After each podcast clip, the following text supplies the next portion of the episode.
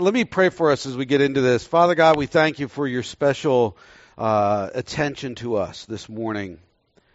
We thank you for your presence this morning.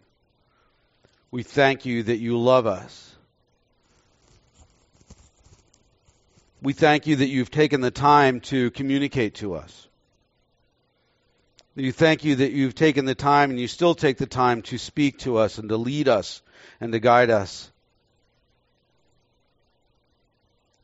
Father, we think about all that's going on in our world right now and how confusing and how unsettling so much is. And we ask that the peace of Christ would settle on our souls. That you would drive out any fear, you would drive out any anxiety, because we know that as your people, that's not where we live. And we ask for boldness and power and love, for a pursuit of glory, your glory in this world. We pray that you would increase and widen and strengthen our joy. We pray that you would just overtake all that we are, that you would let us see everything that happens to us, everything that's said, everything that is going on around us or in our lives and or in our hearts through the lenses that you want us to view it with. Praise you, Father, that you are King of Kings and Lord of Lords, and we want to submit to you in fullness for that in our lives. In Christ's name we pray. Amen. I want to tell you, I'm reading a good book, and I bought a little handful of them back there, so they're back there on the shelf up on the top. It's called Another Gospel, and it's by Alyssa Childers. And I'm liking it. I'm only halfway through. So she could say something totally crazy at the end and I wouldn't know it. But I don't think she's going to. I've listened to her quite a bit online and things like that, and I like her. So, but Another Gospel, it's back there. If you want to take it, you know, if you're tight on money, take it. Just take it home and read it. Maybe bring it back and put it back up on the shelf. Or if you want to donate something, you can put it in that little black box there. But I'm reading a lot of good books lately, and I'll probably keep telling you guys about those as we go forward. But this is our second sermon in a four-part series called The Story, simply The Story. And today we're talking about God's glory, or God's actually greatest glory and our greatest joy. God's greatest glory and our greatest joy. The mission of God. If you didn't know it, the mission of God and our joy, even our happiness, are sort of inextricably linked. They are linked. Let me say that twice. The mission of God in this world and our joy, our happiness as His people, are linked together. There's something in there that is linked. Philippians 4, verse 4 says, "Rejoice in the Lord always. Again, I say rejoice. Rejoice in the Lord always. Again, I say rejoice." So it would seem that God wants us joyous, right? That He even sort of commands it here, right? Specifically, though, it does tell us to rejoice in the Lord. In the Lord. So happiness or joy is intrinsically found in the Lord. Not that we can't enjoy people, places, and things of creation, but ultimately our joy is rooted in the Lord as creator of all good things, right? For instance, Kim and I, as you know, were out paddling through the Everglades a couple weeks ago, and Kim hurt her back, so I had to stick her in the bottom of the canoe and paddle out. And it forced us to stay overnight in an unexpected place and then leave really early in the morning, at 4:30 in the morning while it was still dark, for about 2 hours.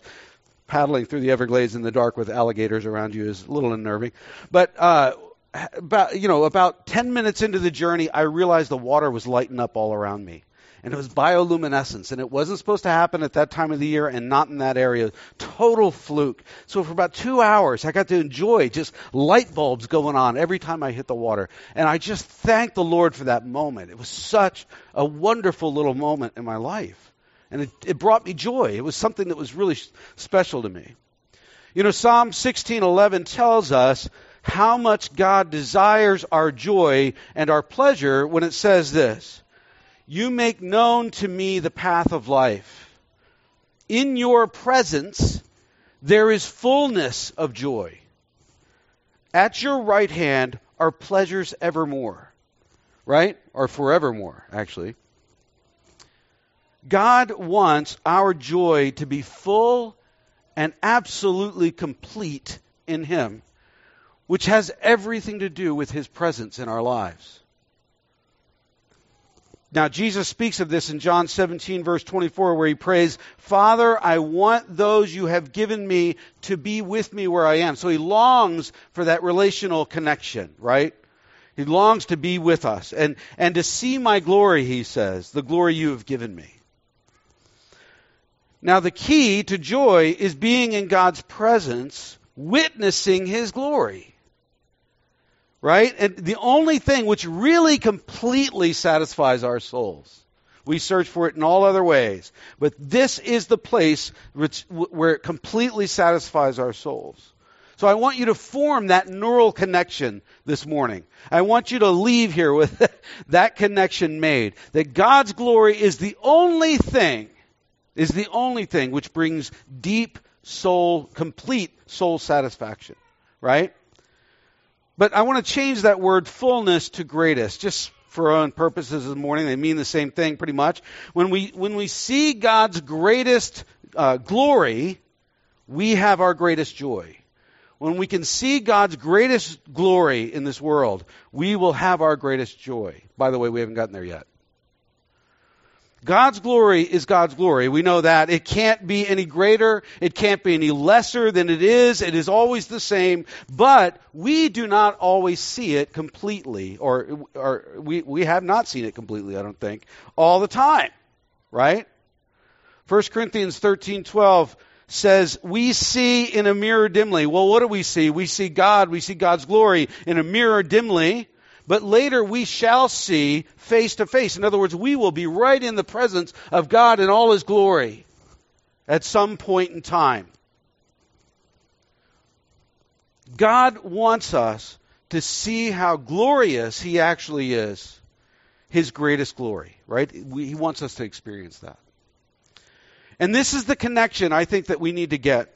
When we see His greatest glory, we will have our greatest joy. I'm going to keep saying that so it gets embedded in your little psyches and mine as well. But if He desires our full joy, which it seems like He does from His word Himself, right? Then He would endeavor to show us His greatest glory, don't you think, right? There's one simple, strange sort of biblical principle to understand how this comes about. That God reveals greater glory when He unifies that which is diverse or divided. That deserves a second read. God reveals greater glory when He unifies that which is diverse or divided. Right? So think about how you feel when you see those videos of a soldier coming home after 2 years of not seeing his family and his kids just embrace him.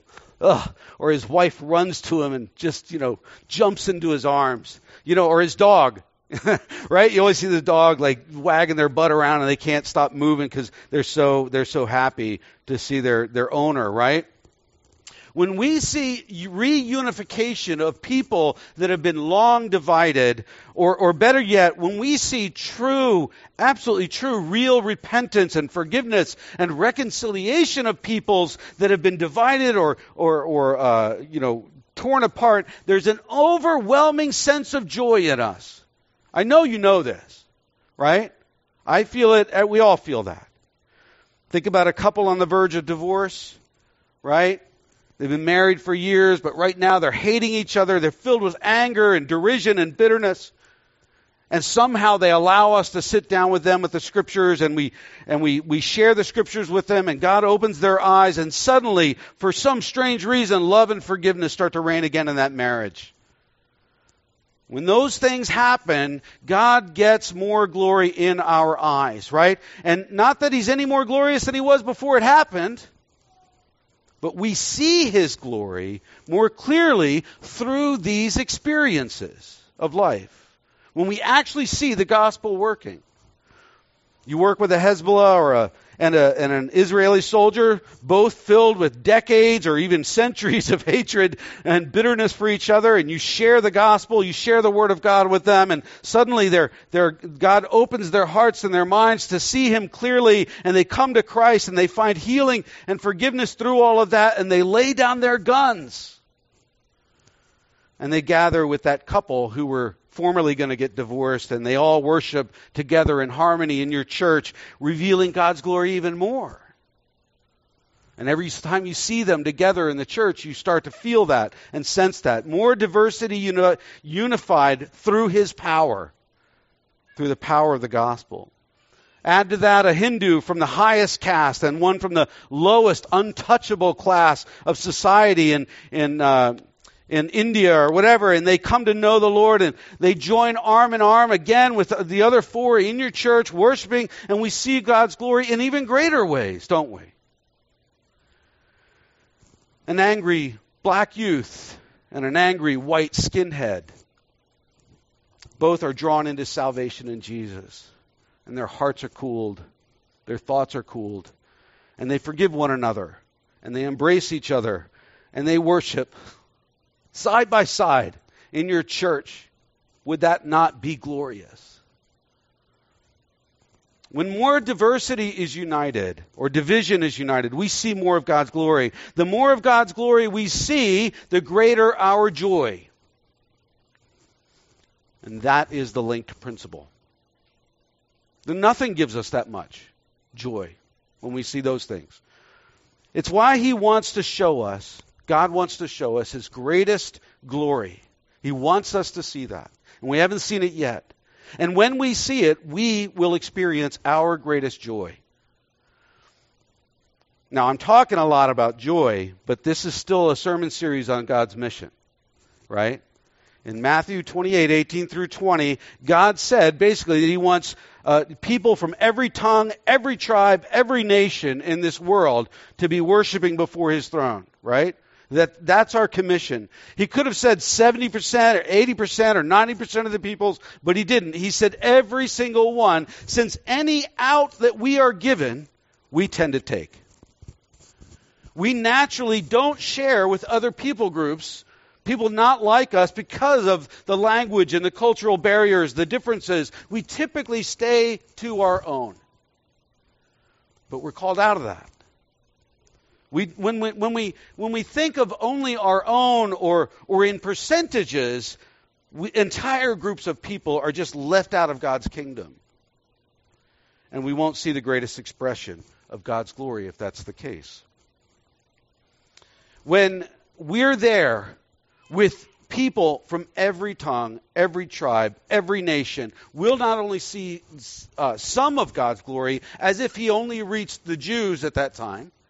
We'll not only see God's greater glory as if he reached the Jews and maybe a few of the people groups around them.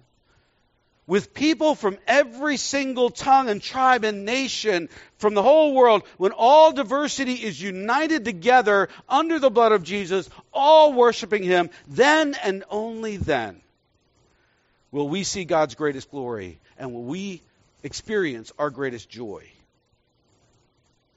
Your greatest joy will only be realized when you see the awesome, awesome power of God in redeeming people from every tongue and every tribe and every nation of this earth, all diversity united under the blood of the Lamb. Now, let me be clear. Diversity united, not erased. I didn't say that. I didn't say he's erasing us and making us all homogeneous. This is where your imagination brings you into a greater appreciation of God's glory. Imagine all the different ethnic groups. I love this image. I go to this image to worship time sometimes. All the different ethnic groups of the world standing before the throne of God, singing praise in their own language, in all their wonderful different colors and diversity and expressions of faith. Wouldn't that be cool? That's going to happen someday. Remember, we're viewing our Bible as one book with one introduction, one story, and one conclusion. Not 66 different books. But our reading glasses that we're using have two lenses: God's greatest glory and our greatest joy. Right? And in the introduction, God created diversity at the Tower of Babel. You remember all that? And then we see God using one man, Abraham. We talked about this last week, and his descendants to unify that diversity out in the world. Not erase it, but to unify it under Christ. And then upon Christ's return, we will witness his greatest glory in the fulfilled promise to unify all peoples, bringing about our greatest joy. God's mission has been given to us, including our role in how to reach the nations. Right? It's a global call. It's greater than anything we've ever planned, we could have ever planned for our lives. And at the end, its end result is our greatest joy. God hints at the creation of this diversity in the introduction of the Bible. It's found in the very first command, Genesis chapter 1, verse 28. He says, and God blessed them, right? And there's that idea of blessing again. And God said to them, be fruitful and multiply and fill the earth and subdue it. Be fruitful and multiply and fill the earth and subdue it. Now the words filled the earth are important given how long that would take. See, God knew that we would be around for a great length of time, right? Language changes over time. We know that. We've seen that happen. Our language right now is changing quite a bit, isn't it?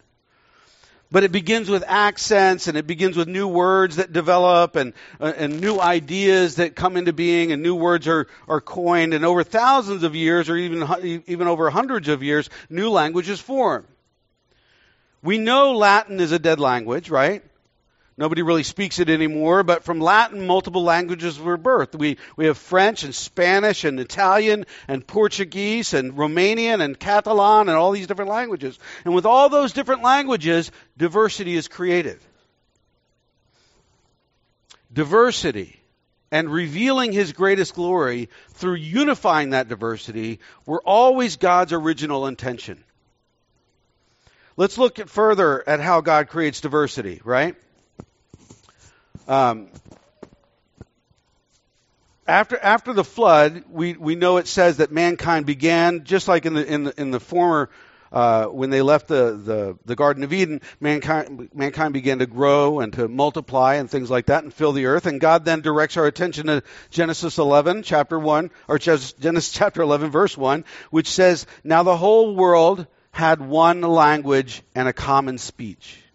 One language and a common speech. Simple fact, but it has very profound implications. Everyone up to this point spoke the same language. There was not an us-them mentality. There was only one us. There was only one group, one people, one nation, one culture. If they held the Olympics at that time, there'd be nobody else to play. And at that moment, there was potential for God to reveal his glory, but not his greatest glory, because there was only one people.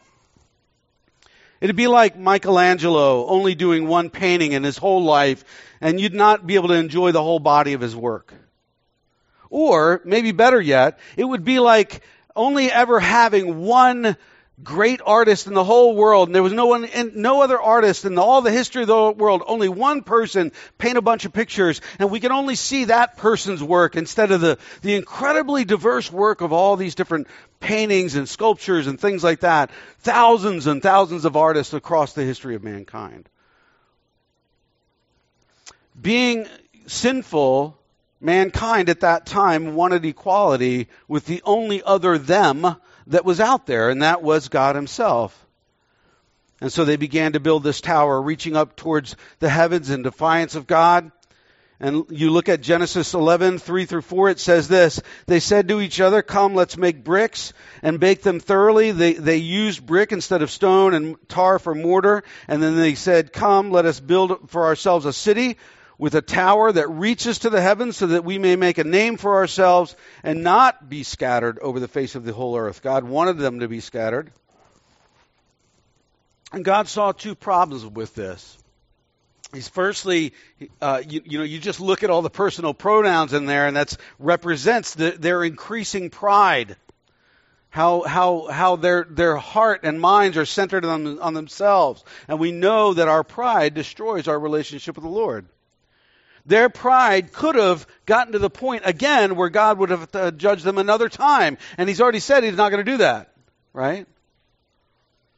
And the second problem was that their outright disobedience in their saying, let's not be scattered all over the face of the earth. Somehow they knew that united together, they could do more than if they were separated in all these various people groups. Yet in staying together, their pride would grow so much that God would have to judge them again. So seeing those two things, and out of love, God protected them by swiftly bringing about what should have taken centuries to happen. He kept them from being judged, and in one moment, he created all the diversity of the nations. Taking one language, he broke it down into various languages at the Tower of Babel. No longer was it mankind against God. Now it was one group against another group against another group, trying to make their way in the world. And there were approximately 70 different linguistic groups created at the Tower of Babel if you count them up in Genesis chapter 10. Genesis 10 and 11 are two accounts explaining basically family lines and languages and the results of the Tower of Babel. Hebrew writers commonly wrote about the same event twice. You know, this is why there's this account of the two accounts of creation in Genesis chapter 1 and 2, and then we have this repetition here in 10 and 11 and in other places in Scripture as well. But what happened at the Tower of Babel was not an act of judgment. It was rather an act of mercy, in a sense. God didn't judge them due to their pride, but he allowed them to live. Did you know you don't really deserve to live in the eyes of the Lord? Did you know that? It is the truth. God's mercy allows you to breathe that breath you just took. It was his plan from the very beginning to create diversity. Mankind was his masterpiece, and God paints in the diversity of color. He doesn't paint it monochromatically, right? In just black and white or just shades of gray without any color. He paints a diversity of color. And so ends the introduction to the Bible, right? But realize the significance of what has happened right there. That God has created diversity in the world, and now he has the potential to reveal his greatest glory to us, and through that, we can have our greatest joy. That's where we're going. Remember, in God's promise to Abraham, he said two basic things. First, he wanted to bless them. He wanted to bless Abraham, and through Abraham, God would use that family line to bless all the ethnic groups of the face of the earth, the top and bottom line of the covenant, if you remember that. Top line, God's desire to bless, it's what he wants to do, it's who he is, it's how he reveals his character and his glory to us. God loves to bless you with time and gifts and talents and money and basically all your needs, but most of all, God loves to bless you with himself. With his presence in your life. And here's where our greatest joy comes from, right? With blessing comes the bottom line part of the covenant, the bottom line responsibility to go and to bless all nations. Somehow it's God's will for our lives to be involved in bringing the gospel to all nations. But it's not usually in our thinking. Really, it's not. You hear it in Christian phrases like this. To know Jesus and to make him known. Good, right? That sounds good. That sounds wonderful. Or the second one, and I've said these, your vertical relationship to God, your horizontal relationship to others. I've said that as well, right? These are phrases that are correct, but they are incomplete. They are absolutely incomplete. We need to modify them to be scripturally accurate, biblically accurate, to know him and to make him known to all nations is biblically accurate. Your vertical relationship to God, working on that, and also working on your horizontal relationship to others of all nations. is biblically accurate. We do the same thing with Scripture, by the way. Often people will have a little plaque on their wall when you go to their house if they're a Christian, and it says, it quotes part of Isaiah 56:7. It says, "For my house will be called a house of prayer." Never mind that it's not really talking about your house, your physical house. It's talking about the temple of the Lord at that time. But that's what it says. And it's a good sentiment. There's not necessarily anything wrong with it. But "For my house will be called a house of prayer," ... It ends there, right? But they never include the last phrase of the verse. "But my house will be called a house of prayer for all nations." You cannot get away from this in the Scriptures. Until we add that phrase at the end of these things, "to" or "among" or "for all nations," our ministry has some purpose. It's not incorrect. It's not wrong. But it is incomplete. It is incomplete. Your role on this planet is to somehow be a part of touching the nations with God's glory. Because He's pursuing the goal of giving us the greatest joy by reaching all of them. The Abrahamic covenant forms the foundation for the story of the Bible, which runs all the way through the Scriptures like a set of railroad tracks. One rail is the top line, God's desire to bless us, and the other rail is the bottom line, our responsibility to go and share those blessings with all nations. If one track is missing, that train derails. It just doesn't keep going. And many churches try to run on one track. Many Christians try to run on one track, God's desire to bless them, without understanding that that brings a responsibility to go and be a blessing to all nations of the earth. And as a result, they're not pursuing their fullest joy. They're really not. And those two things, God's glory and our joy, go together always. They always go together. That's the link. Whenever we think of the promised land, we think of a land flowing with milk and honey. Sounds kind of wet and sticky, but it does sound kind of, full of everything you need, and even more so, right? A land flowing with milk and honey. It's an image of blessing, which refers to the top line of the Abrahamic covenant, the Abrahamic promise from Genesis 12, 2 and 3. But wherever there's a top line blessing, there's a bottom line responsibility. And we tend to think that God said to the Israelites, "I want to bless you guys. There's some prime real estate over there in the Middle East. Just go, settle in, kick all those other people out, and I'm going to be your God, and I'm going to bless you more and more and more and more and more and more." But let's understand God's bottom line intentions of the promised land. You may not know your geography and all that stuff, so I'll tell you a little bit. If you were going to look at a map of that time and that era, you would find that the majority of major trading routes, went right through the Promised Land. And it's a very interesting fact. If anyone who in what is now Turkey would want to trade with somebody in Egypt, they had to go right through the Promised Land.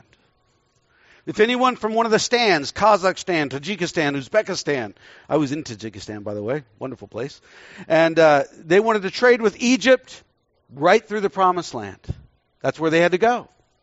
And in passing through the Promised Land, these Gentile nations, all these other nations, may have noticed the Jews praying for them at the temple, the house of the Lord, due to Genesis chapter 12 and due to Isaiah 56:7, right? And they may have inquired about the God that the Jews worshiped, the Israelites worshiped, and asked for a blessing from that God, because it was typical to do that. And maybe they would sit over coffee and talk about the names of God, which reveal His character, and the Jewish guy might say, "We got one name like Jehovah Jireh. It means God provides." And the other guy might say, "Well, does your God really provide?" And he would say, "Yeah, you know what? This last year was our year of Jubilee, and we took the entire year off. We never planted one single crop, and we still got grain to trade with you on your way to Egypt," right? And they'd be sharing with Gentile after Gentile after Gentile, nation after nation after nation, about the one true God of the universe. And this is why it says in Ezekiel 5:5, "This is Jerusalem, which I have set in the center of the nations, with countries all around her. There's a reason for that. The promised land was strategically located in the center of the nations because God is using people to reveal his greatest glory for our greatest joy and for their greatest joy. And this is why Jesus was so upset in Mark 11. If you've been here long enough, you've heard me preach on that passage, and somebody might think it's a unique take on it, but I don't think it is. You know, when he's all mad and he's overturning the tables, it was not a lesson on greed, not at all. I mean, he's not happy that they're being greedy, but what he's really upset about is that Israel was not being a blessing to the nations. All these Gentile nations are coming through there, and this is the house of the Lord, and not one of them see Israel praying for them, and not one of them get to be witness to about who God is. All they're doing is exploiting them and robbing them of their money. That was the real reason Jesus was so upset, and he overturned tables. And he quoted that. My house will be a house of prayer for all nations. Right? So a land flowing with milk and honey, top line, strategically located in the center of Israel so that Israel could bless all those nations coming through there. Bottom line, responsibility of the covenant promise. Let's look at Psalm 67:1 and 2. Verse 1 has become the common benediction for many churches. I have it right here, printed on my little thingy. And it says, "May God be gracious to us and bless us and make his face to shine upon us." Nice. I want that. I'm sure you want that. I'm sure everybody wants that. And we grow up, we want God to be gracious to us, bless us, and have his face shine upon us. Who wouldn't want that? But that's it. That's all we pray. Because the benediction always ends there. There's an amen. It's correct, but it's incomplete without verse 2.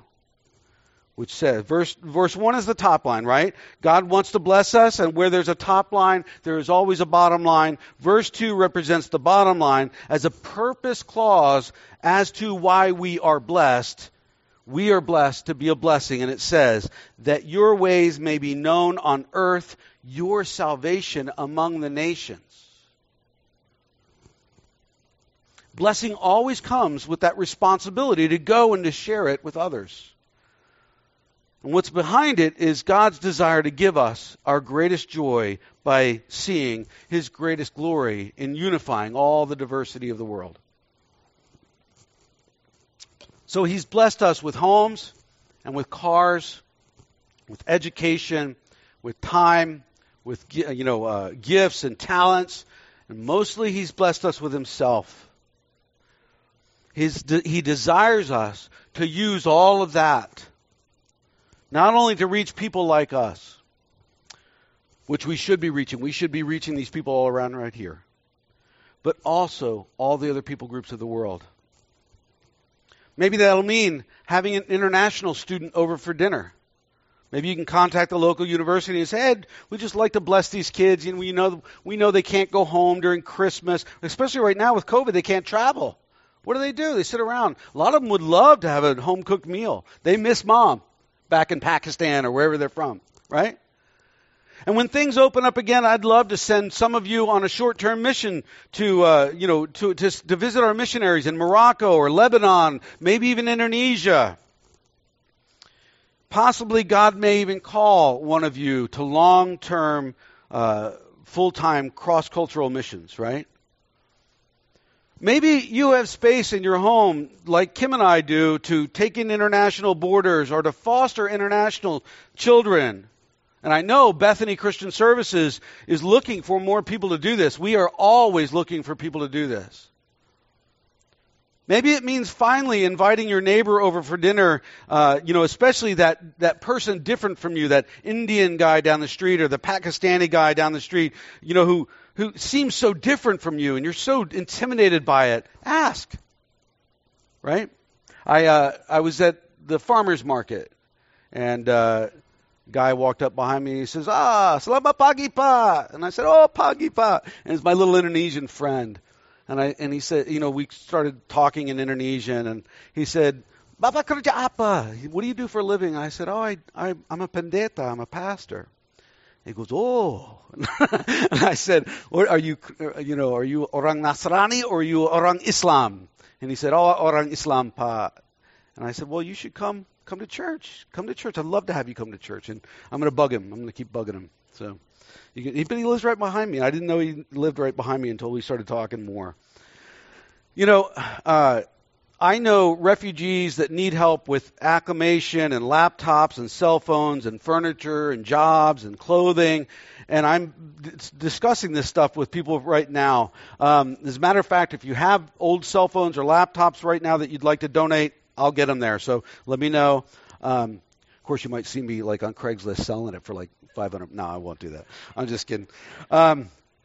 We're also going to be participating in the Second Chance Month, this coming April with the Prison Fellowship Ministries for those reentering society after incarceration. I don't really know what that means yet. We're talking about it with them, but how we're going to promote that and help and be prayerful about that. 686 is exploring, various ways right now to be a very practical blessing and to share Jesus with others, including our desire to host an Alpha course, hopefully this coming fall. I hope we can do that. It might be a little longer. It depends on how we can bring things together.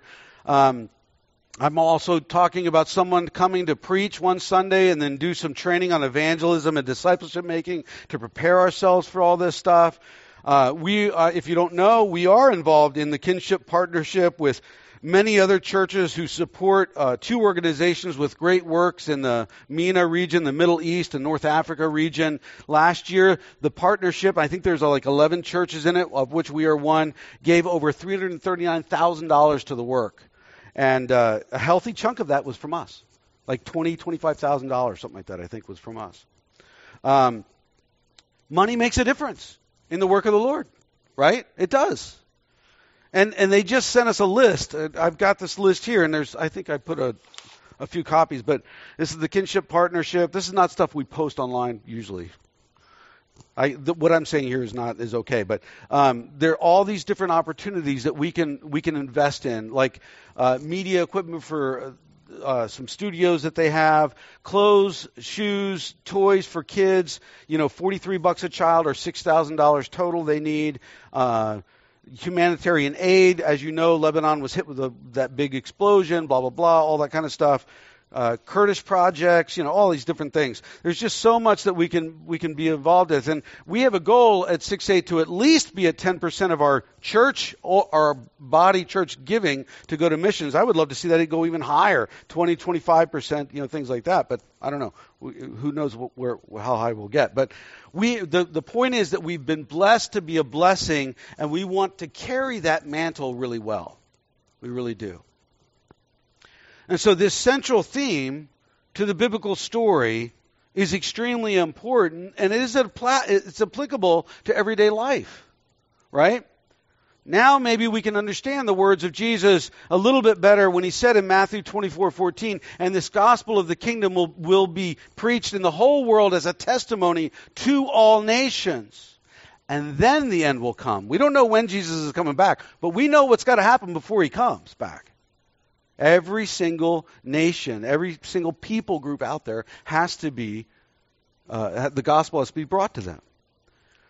So there are two reasons why God wants all nations reached before the end comes. First, if God doesn't reach all the nations, he'd have broken a promise to Abraham, and he would be called a liar, or maybe even worse yet, a failure for all of eternity. And I don't think God's going to let that happen. His greatest glory won't shine until all those nations are reached. And that's what he wants. Which leads us to the second reason God wants all nations reached before the end comes. If his greatest glory doesn't shine, our greatest joy isn't reached. And because God loves us so much, he's committed to this since his glory and our joy are absolutely inseparable. Our Bibles are meant to be read as one book with an underlying theme of God revealing his greatest glory, giving us our greatest joy. It has one introduction where God creates diversity, one story where God unifies diversity under Christ, one conclusion where God's greatest glory shines and our greatest joy is fulfilled. Each time we should go to the Scriptures, each time we sit down to have a quiet time or read something, we should see God's heart for the whole world. And the big picture of how God wants to ultimately use our lives in that mission, in that task. You have been blessed with a purpose. I'm not sure we all realize that totally yet. So contemplate that. Pray on that. How you can use right now your blessing to be a blessing to someone from some other nation and ultimately experience more joy. And don't let that overwhelm you. You can't reach every nation yourself, but you can do little things. You can be praying. You can be giving. You can be going. Some way, shape, or form, you can be invitational to somebody. So let me pray for us in that. Father, we thank you that you have given us a purpose. We thank you that your greatest glory will be shown. That is a promise. And we hold to that promise, and we want that promise to come to fruition. And we also want to experience our greatest joy by seeing all of your glory, every ounce of it. We long for the day to be reunited and for all diversity to come under that umbrella of yourself. Come, Lord Jesus, glorify yourself. Let us just be overtaken and enamored with your love, with your presence in our lives, and the joy that it brings us. And in Christ's name we pray. Amen. I decided there were so few announcements this week, I wanted to just go ahead and do them. So I forget what order they're in, though, so you're going to have to give me the slides. Okay, we are in the middle of this 21 days of prayer and fasting. I don't know if you know, Vineyard USA, the national leadership, is in the process of choosing another national director. By the end of this year, Phil Strout will step out. He's been in there for a while, and he just wants to step out. And they're also restructuring, though, because the Vineyard has grown, and it's just too unwieldy with the number of positions they have in place. So they're choosing a new national director, but they're going to have 4 assistant national directors that have different parts of the country under their purview, and then more people under them. And more of these roles will be actually paid positions. And historically, Vineyard is run very, very lean. And so, but we want to give these guys the opportunity. A lot of times they are full-time pastors that are doing these jobs on the side, and it's just too much for them. So be praying for that. We're going to February. Well, we're going to today. Today it ends, right? Yeah, that's right. Woo. All right. Well, you can fast for lunch and dinner. But just be continually praying for that. I know they have 4 candidates that they're looking at, and I won't give you their names because you probably wouldn't know their names anyway. Some of you would, but not all of you. And they're looking to make the decision between these 4 guys. So that's the first thing. Then, okay, Ardmore Food Pantry. We have historically collected food for Ardmore Food Pantry. There's going to be bins. There's one bin out here now. We're going to add more bins out in the hallway out here at the top of the stairs. They're looking for non-perishable items like cereals and spaghetti sauce, canned meat, soup. This list is in the newsletter. If you're not on the newsletter list, please email admin@68.org and get on there.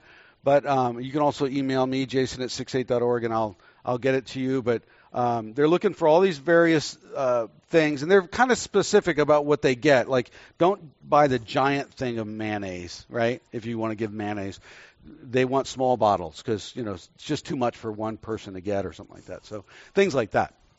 But it's pretty clear there. And then there are different ways to give at 6-8.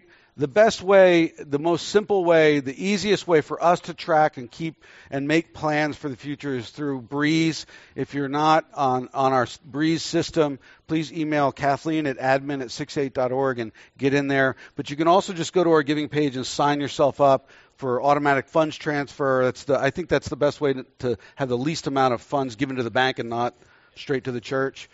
There's a text-to-give option through Breeze as well. Venmo, we have a Venmo account. We have a Square Card reader back there, which isn't up here. And then we just do take checks and cash in either that black box or mail to the church. And I think that's about it, right? All right. So, yeah, that's it. Amen. Well, I just want to kind of two things really quick. I apologize for heat. It's not too bad today because it's like 50 degrees outside. I apologize for the heat. We're working on that. We're working with Good Shepherd about that, you know, to get that reinstated. It probably won't be this winter, but we're running heaters in here just to keep it, you know, livable. Some of you have made comment about that. It's in process, believe me, but for some things got changed and it's not working. And so we're working with them to get it back up working. And then there was one other thing that I cannot remember because I am so ADHD that things fly out of my head as soon as I think about one thing. So go and be blessed. Have a great... Oh, I just want to say, be praying for our search for worship leader. Richard is standing in here. He may be our guy. He may not be our guy. I don't